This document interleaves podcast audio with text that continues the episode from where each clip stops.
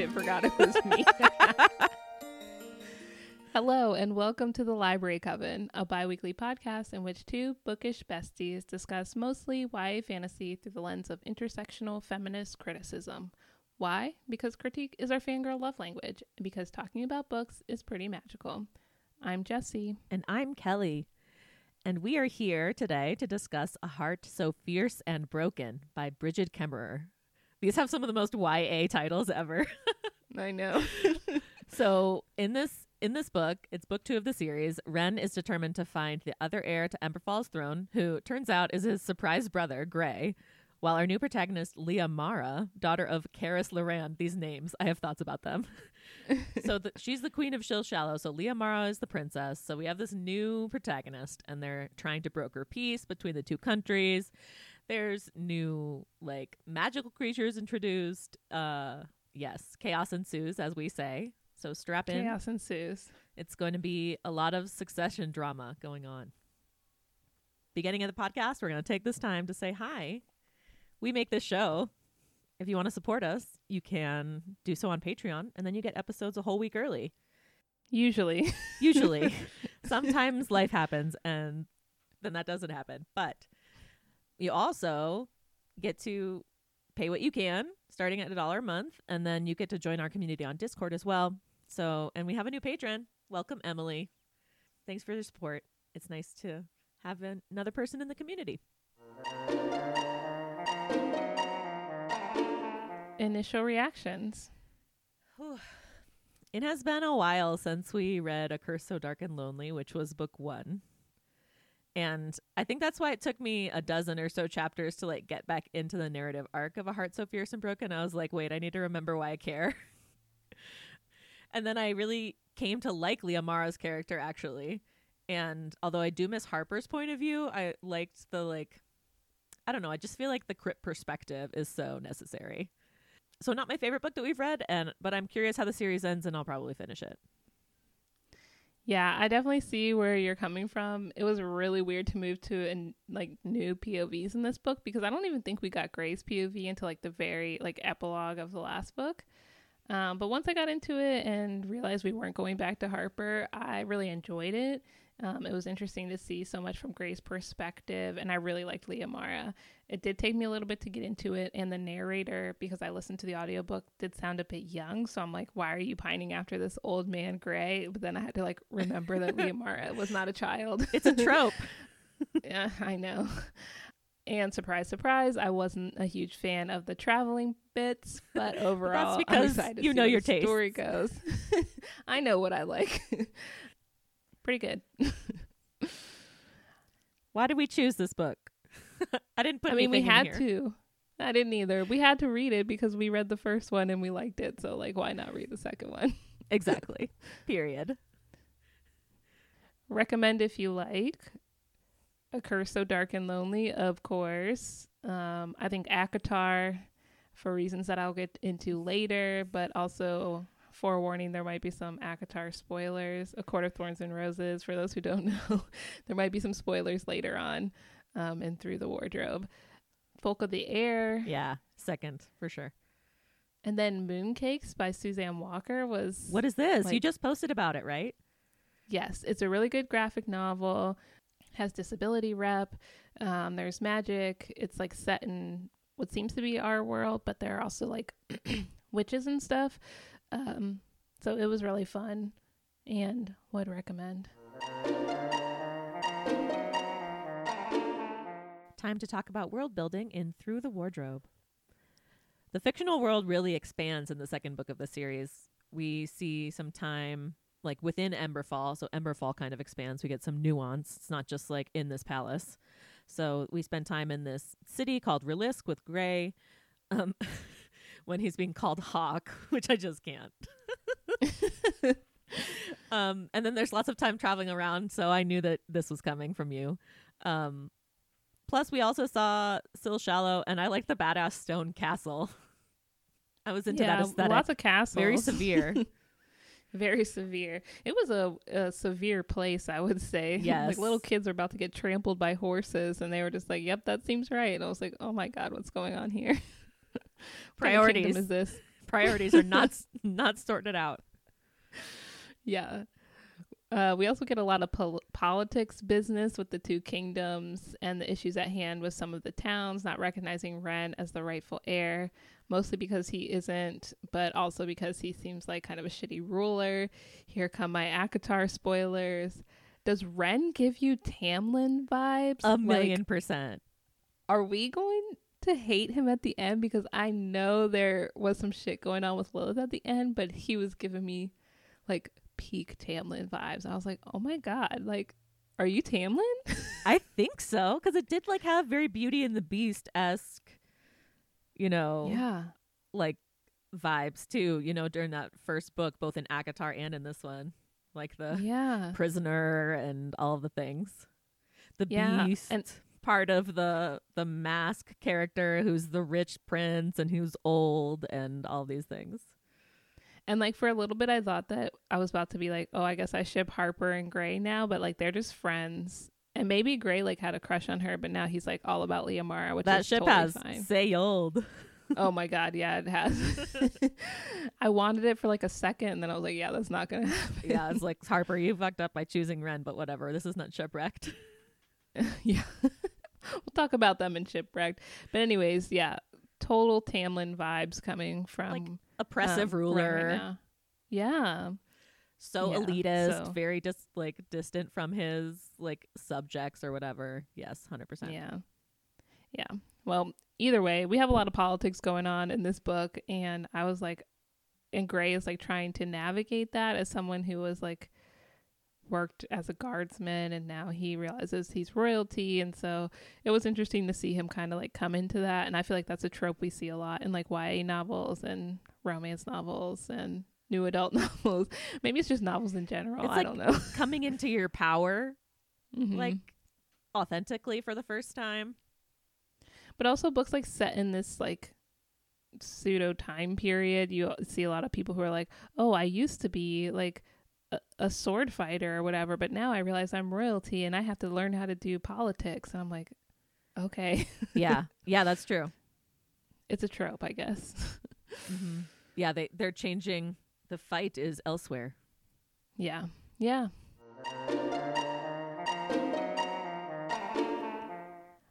Let's discuss all things magic Gray has these like multi-use powers, and we see him learning how to use them. He's the what do they call the magical people? Mages, mage somethings, mage smiths. mage smith sounds right yeah All right, all i could think of was Legendborn so but they uh but they like a after the purge genocidal purge you know that happened and so gray has these powers that have been hidden another trope right? Your powers are Mhm. revealed by some sort of circumstance. So he has Trauma. curing oh my god. That's the that's the tweet.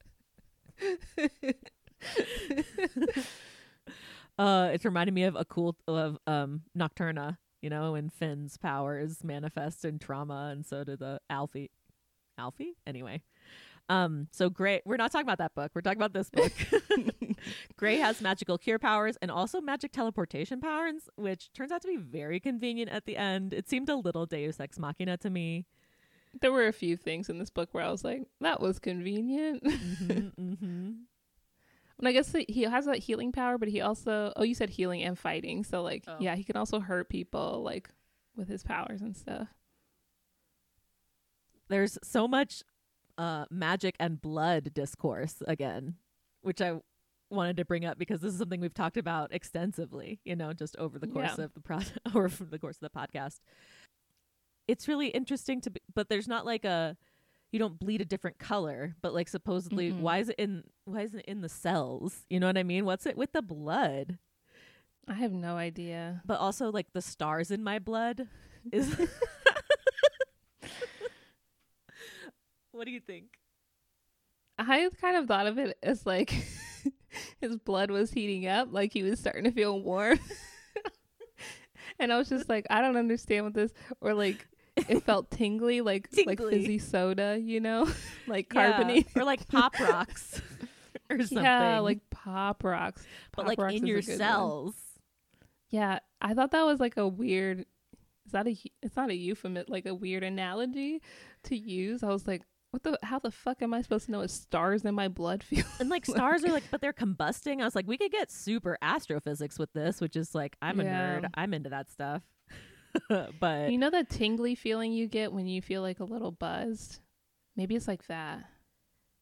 okay, yeah, yeah. yeah, I don't you- know if you other just feel people feel that, powerful in another way, but also like maybe a little reckless. Yep, yep, yep. I don't know if it, other people experience being buzzed the same way, whether that's from alcohol or you know other substances.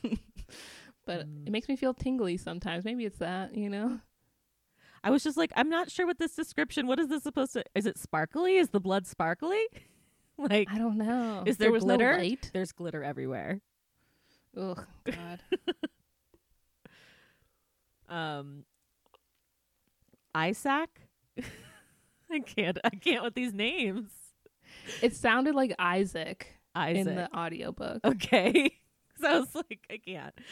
So he's a scraver. Is that how they? You, you probably should be the one pronouncing things for me at this point. No, but this is you've been all right so far. All right. so- Is this like magical winged being? Kind of. I was imagining like the cartoon gargoyles. Did you ever watch that? Oh, yeah. I hate it. That show freaked me out. But yeah, But like blue skin, wings, Yeah. buff. I don't know, gruff and mean. It's funny they described his face as being like a human's, but like longer. So I was also kind of imagining him almost like a cat's face. Oh, I was kind. I was thinking bird, or like a oh. bat. Oh.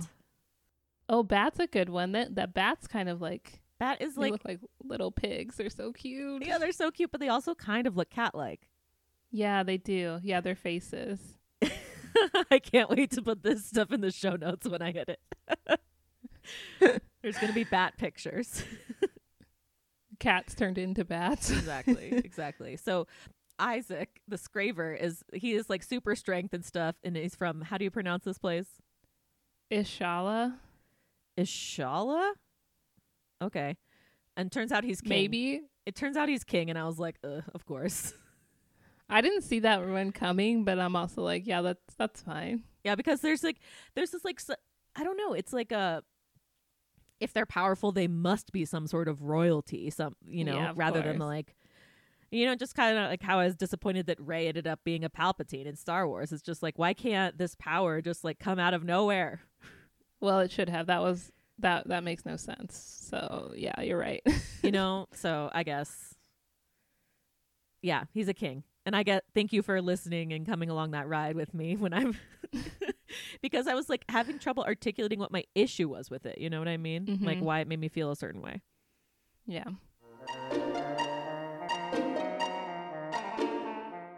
Now we're going to talk about conflict, villains, good and evil in our segment Get Me Kylo Ren. There's so many wars of secession, succession, and it's like this is why the feudal system and the whole notion of private property is a sham and it should be power to the people. And anyway, where are my guillotines at? well, apparently Lia Mara is on board because she's like, I'm gonna kill my mom, yeah. and she did. She becomes queen. I mean, This is a by any means necessary situation. I mean, she did save her own life and Gray's, so like I get it. And her mom was trash, so yeah. Queen Mama is literally my next note in this document. Was, this is my what's her real name? Karis Luran. Had to look it up. That's like verbatim what's in these notes because I was like, I don't remember the names. That's like a part of the world building that didn't hit for me was the like Yeah, the different Syhl Shallow names or whatever. yeah, especially because they all seem to have like two names. You know, like a, f- it's almost like they go by a first middle name. Um, so it's like more to remember. Yeah, and they just I don't know, didn't roll off the tongue for me. hmm Um, so anyway, Karis Luran, Queen Mama, aka, is she really went nuclear with this whole commanding one daughter to kill the other thing. Yeah, that Woo. was. I was like, what the fuck is going on? Yeah, that was very. I'm not even gonna say draconian because dragons, I like them. Yeah, I feel like we're getting lots of good like we- women villains going on in our YA novels these days. So Yeah. it's kind of fun to see it, even though I'm like, damn, you know, we're should- all bad. we all have we all have the possibility of being that way. Um, yeah. didn't she reminded me of Keris, like K E R I S from Oh. uh, Venturian, Keris Veturius, the from yeah, uh, yeah. From. Sabaa Tahir's series. hmm Yeah, they were very similar characters. Relentlessly violent and power hungry, and yeah, Although I would say that Karis Luran did a very good job of like taking like her people didn't like love her because she's not like a very caring person, but like they were well taken care of. You know what I mean? Like Mm-hmm. they were they had everything they needed it seemed, right. you know. So the people were happy to have Lia Mara as their ruler, but like things were going, you know, like pseudo okay under Karis Luran, whereas Keris Veturius was not. yeah, but like, but Karis Luran was doing this like war of conquest, mm-hmm. but I can't remember like why. She wanted access Resources? to seaports. Seaports. Yeah, yeah. Ah, yeah. It's Yeah. always the same shit.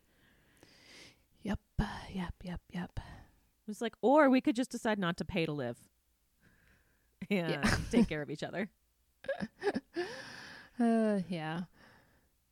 And then I would say that Ren kind of too is a villain in this story. Like he really kicks this all off with that scene where he's like punishing Gray and Tycho, and he really becomes one of the villains of this story, especially because we're seeing a lot of this from Gray's perspective.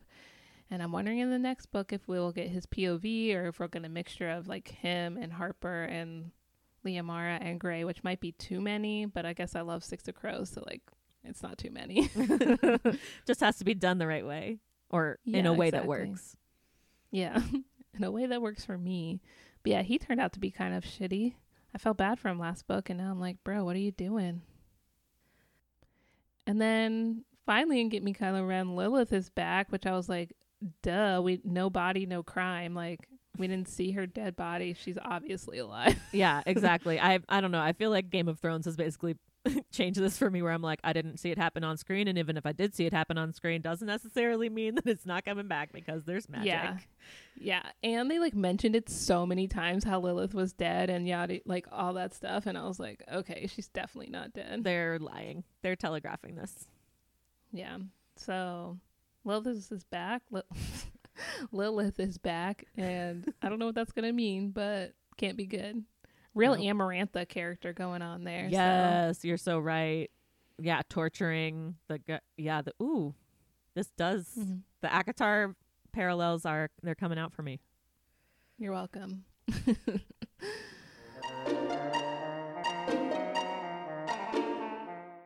Onward, magical friends. Just as one does not simply walk into Mordor, one does not simply read fantasy without talking about representations of race, class, gender, and ability. This is our segment about power and bodies and how they relate. And this week, most of this will be coming from Kelly because she just like covered it all and did her show notes first. So, like, away we go. Feel free to stop me at any time or like, I don't know, wave me down. We're on Zoom, Okay. not Zoom, Okay. Skype, whatever.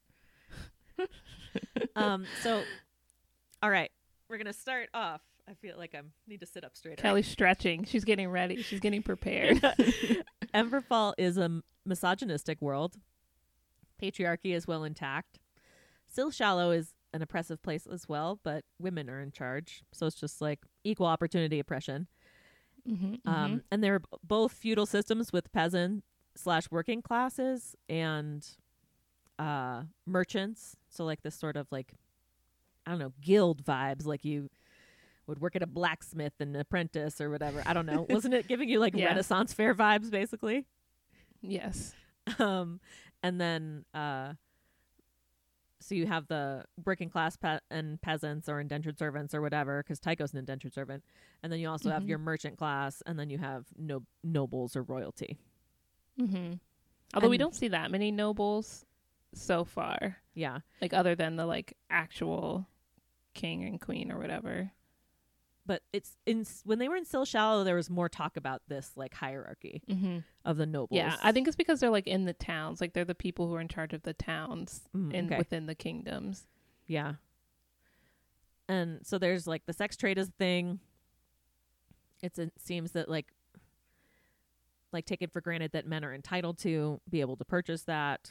Um, there's like stereotypes about violence and gender that exist. Uh, Lia Mara says this to Gray on page 201.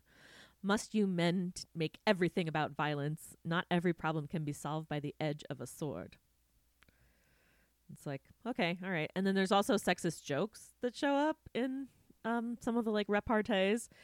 Uh, like a woman not being able to speak would this this like weird character they were talking to in passing said that a woman not being able to speak would quote make a man a lucky husband.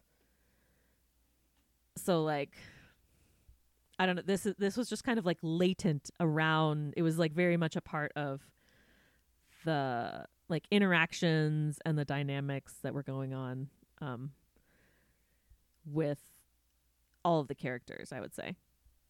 Yeah, for sure. And think And it makes sense because they're like putting us in this like Renaissance esque time. And this is probably what we would see for that time. Mhm. Minus things like Karis Luran being in charge. Exactly. So on page 42, um, when they're talking, Gray is talking about the like two champions that this dude has. Um, and Cantor is one of them. And he says he has the brain of a child. And so, like, hence, that's why Gray has like an easy time telegraphing his movements in a fight. So I don't know. There's some like subtle ableism going on here as far as like saying that that's why this person wasn't a good fighter or something.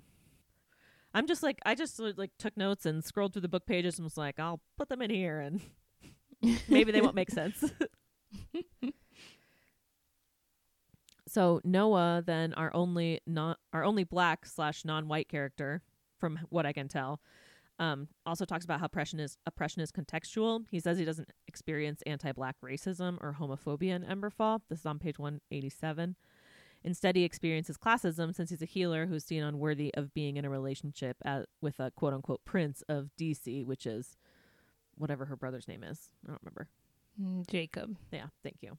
So Yeah. it, it- that it was um, this was an interesting way of like showing that our context really de- determines how our identities are read. What Yeah. else? What else? and we see that with Oh, go ahead. no, I was just gonna say like, what else do you have to add? Oh, and we also see this with Noah because he talks about the legacy of slavery in the context of Tycho and Gray being um, beaten at Ren's command, and he kind of talks about like how he doesn't think it's right because of you know the legacy of slavery and you know his people having experienced that. But I think, um, yeah, he he's our only black character, so he's got a little little more perception when it comes to these things than maybe some of the other characters do. while we're on topic of Noah, he's a doctor, so a healer in Emberfall terms. And he mentions the Hippocratic Oath on page 185. So he says, When I became a doctor, I swore an oath to help people in need, whether they deserve it or not. I don't know, this just seems like a, an opening to talk about ableism and racism and fat phobia in medicine and like why it's crucial to have disabled and black and fat and queer, etc. people in medical fields, you know, because this is like and it's not as easy as swearing an oath you know like our unconscious biases shape how we interact with people um yeah i don't know what i'm trying to say really I mean, I think you I think you said it well that we need more people, more representation in this field. So, yeah. You got this. i just want to make sure that you can talk if you want to say something you know I'll jump in. all right all right i also think we see ren and totally having ptsd Noah is describing this on page 221 and he said it's like your brain can't turn off the fear and that is a very succinct way of describing you know like this fight this like parasympathetic like sub like pre-conscious response you know of i don't know neurotransmitters and like uh hormones and all of these things that like our body is doing you know that we don't necessarily have control over just from a logical perspective Yeah. And I think we see it with, you know, it's not just Ren, it's Gray, it's Harper, it's Jacob, it's Noah. You know, they're all dealing with different issues and so I think they're probably all affected by them in more ways than they realize. I really was not a fan of the scene where disablement was used as the disguise. Lia Mara was pretending to be mute, so like not able to talk, um, ever since a childhood fever. And then Gray literally says that on page 247, the such a condition might garner some sympathy for bargaining for what they like want. And later on, when the scene in the scene when things go downhill and the bargaining doesn't work out, Gray tells Harper to quote act ill and collapse.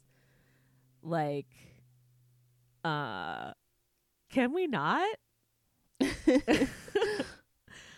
I don't know. Like this, this made me feel uncomfortable in like a way that like disability is something you can take on and off, and like yes, it is contextual, but I like also don't want to say that it would be like a superpower to have like something because then you could like collapse and people would I don't know. It's like this this felt unnecessary. What do you think? Yeah, I think it's hard because it's like a trope of the those times. Does that make sense? Like when you read books that are set in this place, it's like one of the things like this is a trope of that like to you know uh it's like in um it's like in Thor Ragnarok when he's they they play get help you know like where it's like this mm-hmm. is how we'll trick someone into doing something but yeah i don't know if using disability is the best way to do that um but yeah i do think this is a trope of those like bodice rippers like the renaissance-esque time yeah. Highlands, Scotland Highlands. Uh, They're faint, faint, and then everyone will rush to your aid, and it'll create a mm-hmm. distraction, mm-hmm. and then you don't have to finish t- saying whatever you're saying. Like, no, it totally yeah. worked, and but it was just like, oh man, when we think about this scene in different terms, like when you when you put mm-hmm. it differently and actually like talk about what's going on here, it's like, I don't know. I like how you nuance the conversation. Thank you. Thank you. You're welcome. I'm really here on page 257 for this crowd throwing tomatoes at cops energy. Like, oh, yeah. Like, don't kill him for following orders was literally like quoted. And I'm just saying, like, the, I don't know, like these sorts of excuses, like, yeah, maybe don't kill, but like, I don't know. Like, there has to be some sort of accountability for what happens and that's just like a word that gets thrown around and like no one knows really what it means because it's also so situational. Yeah. yeah. Well i would say in this situation that probably goes back to ren who's like in charge and it's like bro what are you doing? What are you asking people to do for you? Right. You know who's in charge and what are they doing with that power? Mm-hmm.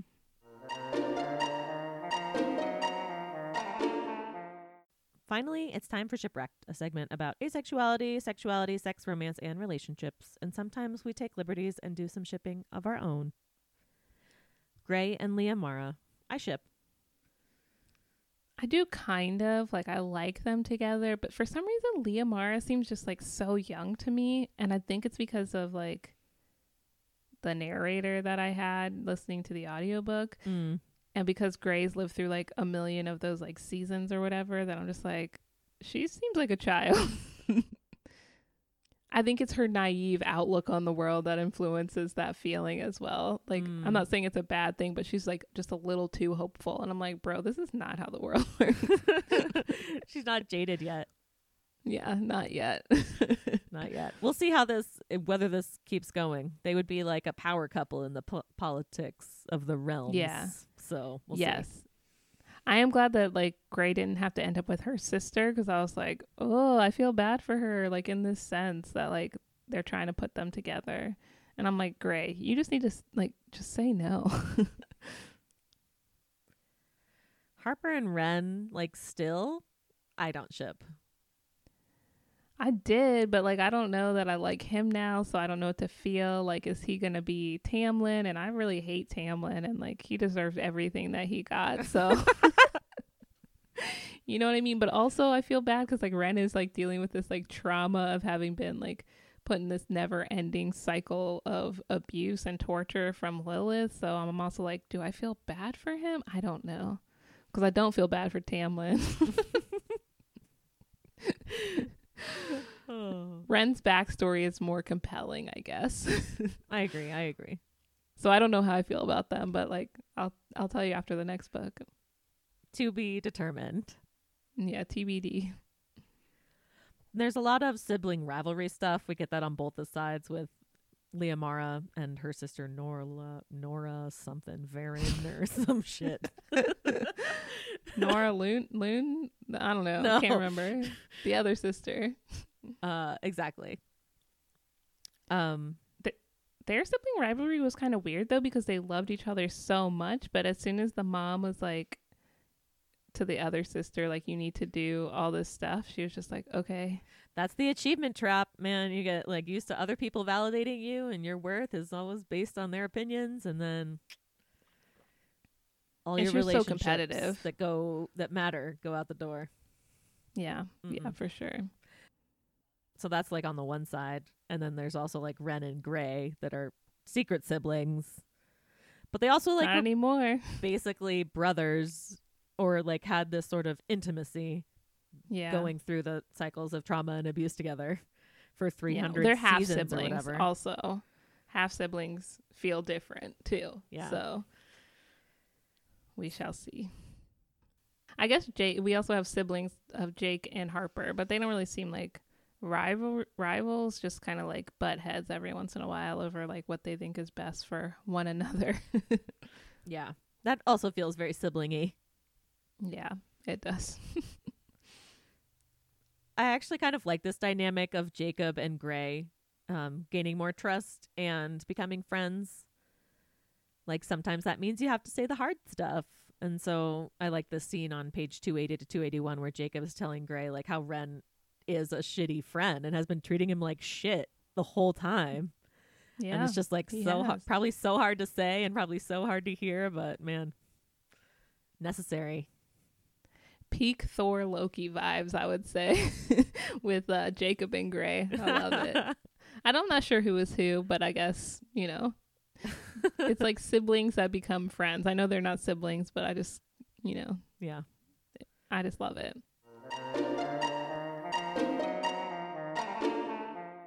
Now we're going to talk about writing style, narration, characterization, plot structure, and basically whatever else comes to mind in Kill Your Darlings. okay, so we're gonna start off with a bang. On page uh, the whole on page two thirty and two thirty two, there's like I know this is supposed to be like Lia Mara finding her inner strength or whatever and her outer strength, but the whole like carrying the deer exchange is like you can do it, just one more step, keep breathing, like you're strong or whatever. It might be the most CrossFit scene I have ever read. I can say this with conviction because I am white and which is like CrossFit's a very white thing. And then also having done CrossFit. Yes, it's true. Audience, now you know. The secret's And out. you know who else I think does CrossFit? This author. exactly. Yes, I know. I saw that in the acknowledgement. Like CrossFit shows up and it's like sometimes it's on her Twitter and stuff and it's like I mean it can make you strong and things like that, but like man, it was it was it was funny cuz I was like I know exactly where this is from. Yeah, it's just like white people using garbage to work out, basically like flipping tires and stuff. And I'm like, y'all could do that for free at home. no, thank you. I cannot. It's so true. I know. We I see them this sometimes in. Boulder, like running and like doing all their weird stuff. And I'm like, oh my God, I don't know what's wrong with y'all, but getting your workouts in however you can. Oh man. I don't think Hawk is a cool pseudonym. I really don't. I just could I'm not fine with pseudonyms as or like fake names or whatever. But Hawk? All right, and this is the note I put under there. Dude, you got to read more YA, new adult, and romance because this was so believable and on par for how these books go. I didn't think twice about it. There's like a new adult series by Jennifer Armentrout that's like really popular right now, and I can't think of the name of oh, From Blood and Ashes or whatever. The main character, the main dude character, his name is Hawk. No. It's his real name. No. I'm gonna give you a book list. Please only I only with am weird gonna names. I was gonna say like we're gonna have a sub genre of characters with avian names, bird names. I didn't think twice about this, so it was so funny to see it here. Falcon, and then there's gonna be eagle, and then there's gonna be blue heron, and then there's I gonna- might have read a book with a a, a character named Falcon. I mean, and this is not like Falcon slash Winter Soldier. Like, I mean, like real name. and maybe this might be my third book with a hawk, really hawk. at least. Man, hawk, really? I don't know. It's a trope. about like bear or wolf? I think I've at least read one with bear. Maybe not wolf, but it's possible. All right. Sherilyn Kenyon. Yeah. Man, all right, I gotta read more. Sorry. Sorry, not sorry. Let me put you a book list together. Okay, so this book kind of helped me realize a pet peeve of mine that I have. It's about tedious and over the, what seem like heavy-handed, overdone line breaks. So maybe this is just my personal preference on not relying too heavily on this technique to add emphasis or suspense, but like I notice when when this is like a a thing that authors tend to do. I don't know why. I just like maybe it's like because I've studied poetry for so long and stuff. Like I just notice these things. I don't know. So on page 90, Lia Mara is asked why she didn't discuss peace earlier, and the exposition reads, quote, Because I did not wish to speak against my mother or sister. Line break. Because I did not know how badly things would go. Line break. Because I did not know if he would have listened. Line break. And I still don't. Line break. Like on page th- 366, there's another one. Yeah, so I don't know. th- Maybe this is like just the way that I ended up reading the white space of the like mm-hmm. I don't know the cuts of the re- the return, but I don't know. I'm just realizing that this is like not my jam. I mean, you like what you like and you don't what you don't. Yeah. Um it's funny because when I read these kind of things, I don't even pay attention to the breaks. I'm like, this is like means nothing to me. You're listening on But two I times also- speed too.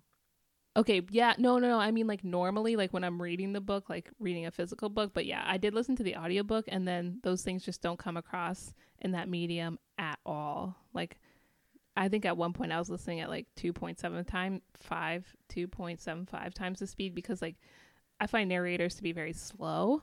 Um like slower than I would read the book and I'm like I don't need to like that's just not how I read. Um, so even when I'm reading a physical copy of the book, the line breaks like mean nothing to me because it's just like not how I read, you know. Because truth be told, I don't like poetry that much, so it's not something that I like took on very much in like academia. Uh huh. Oh, I love this conversation and like the difference between the medium that with which you receive it and also like how you engage with the text at all, like how you read it, white space versus not. Like that's so cool. Yeah, I, we just read it different. So I accidentally got a Barnes and Noble special edition of this book and there are some cool extras. There's like portraits of the four MCs on the inside of the front and back covers. So, I don't know, I thought that oh, was Well, kind of that's cool. There's also an extra chapter from Harper's point of view in the back. So, I was just curious what what would you like what do you like your special editions to include like I don't know, you have a few of them, right? Yeah, I think I have a copy, a special edition of Legendborn with like a really cool cover, which I love.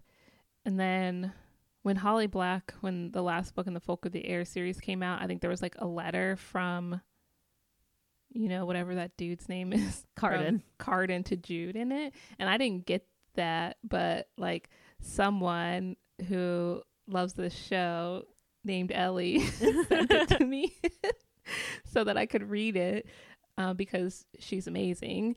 Um, so that kind of stuff is cool, but I'm also like really annoyed with special editions because I feel like fans of the books can't all get don't have access to all the same things and it feels unfair to me. Like it's fine if it's like a special cover, but like if there's extra stuff in the book, it seems like unfair that like where you buy it depends on if you have access to it and like libraries don't get a choice that much of a choice in where they buy things. So like they then even like the library users get access to none of the special stuff. So that kind of thing is like kind of frustrating to me where I'm like put the same thing in all the books so that every reader gets all the experience and because it's like a lot to ask people to buy like three different editions of a book or one of the special editions is in the UK and now you have to figure out how to get that just seems like a little unfair. So I think if authors do that eventually it would be helpful if they put it up on their websites or something so that more people have access. Um, and I guess that's my librarian brain where I'm like all the access all the time. yeah. Oh, I love how you brought that up. Yes. What about you? What do you want in your special editions? I don't know. I kind of am. I agree with you that like, I think that everyone should have access to everything. Yeah. So It's just annoying. yeah, I and there wasn't like a. It, it feels like uh, from a publishing perspective a money grab, you know. Yeah, it is for sure. So we all know I'm not into that. Yeah. Well, and like you kind of see that consumerism aspect of it on, like Bookstagram and stuff, which like no shade for people who do have the ability to buy, you know, four or five different copies of the same book. Like if that's what you want to do and that's how you want to spend your money, that's like your right to do that. But it's just not accessible to everyone to be able to to drop that kind of cash on books and you know. So it just it feels a little frustrating to me, you know. A hundred percent.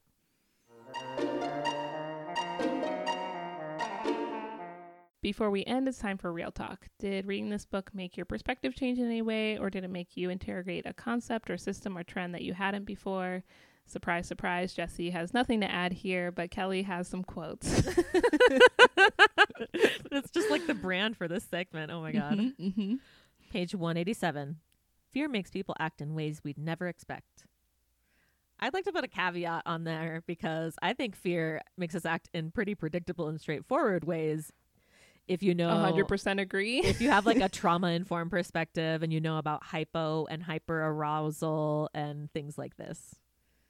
Especially if you know what that person's trauma is, and you can probably guess whatever fear based thing has come up is going to make them act in this particular way. If you know the person, I think you can, it's it's predictable, Mhm. very predictable. And in books, when there's a lot of dramatic irony where the reader knows a lot, you know, Yeah. So yes. Um.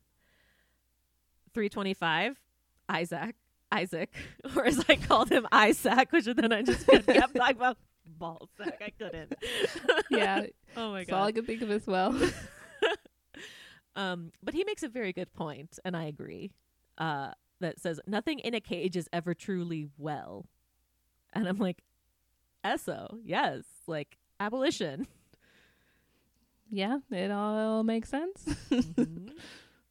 And I also was really appreciating this sentiment on page 336. I think Gray was talking, and he says the o- sometimes the only way to win is not to play.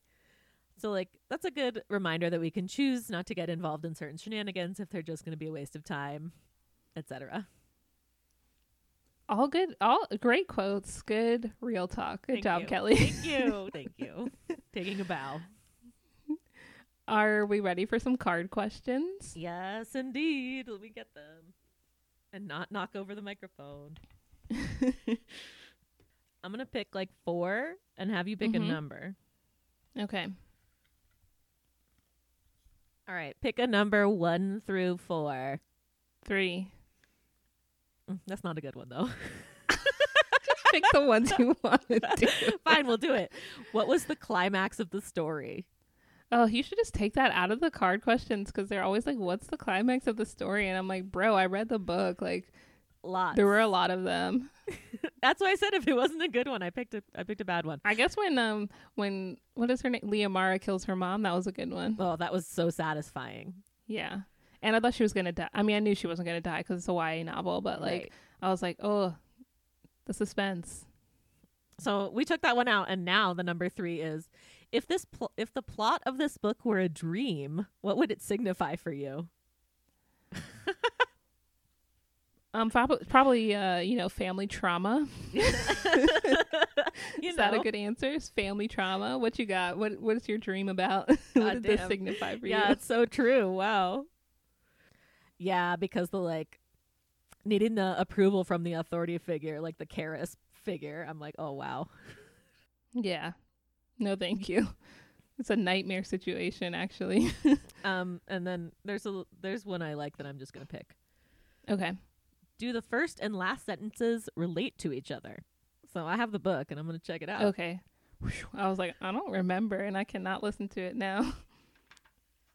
All right. The first line is chapter one, and it's from Harper's perspective. And says, I miss knowing exactly what time it is. I get that. I feel that. Oh, the last line is the Rhen talking to Lilith.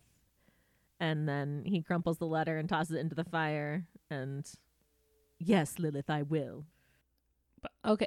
I think yes, in that we've come back around. Like those two bookends are like, like bringing us back to Harper and Rhen, which was our first story. So like, maybe that's where we're going back to. I'm sure we'll still get Gray's perspective and maybe Lia Liamar's in the next book, but I kind of like that it starts and ends with Harper and Rhen because like they were the beginning of our story to be like in the first book. The story was really about them, so kind of. yeah, I like I like that perspective. Nice. Tied a little Thank bow you. around it.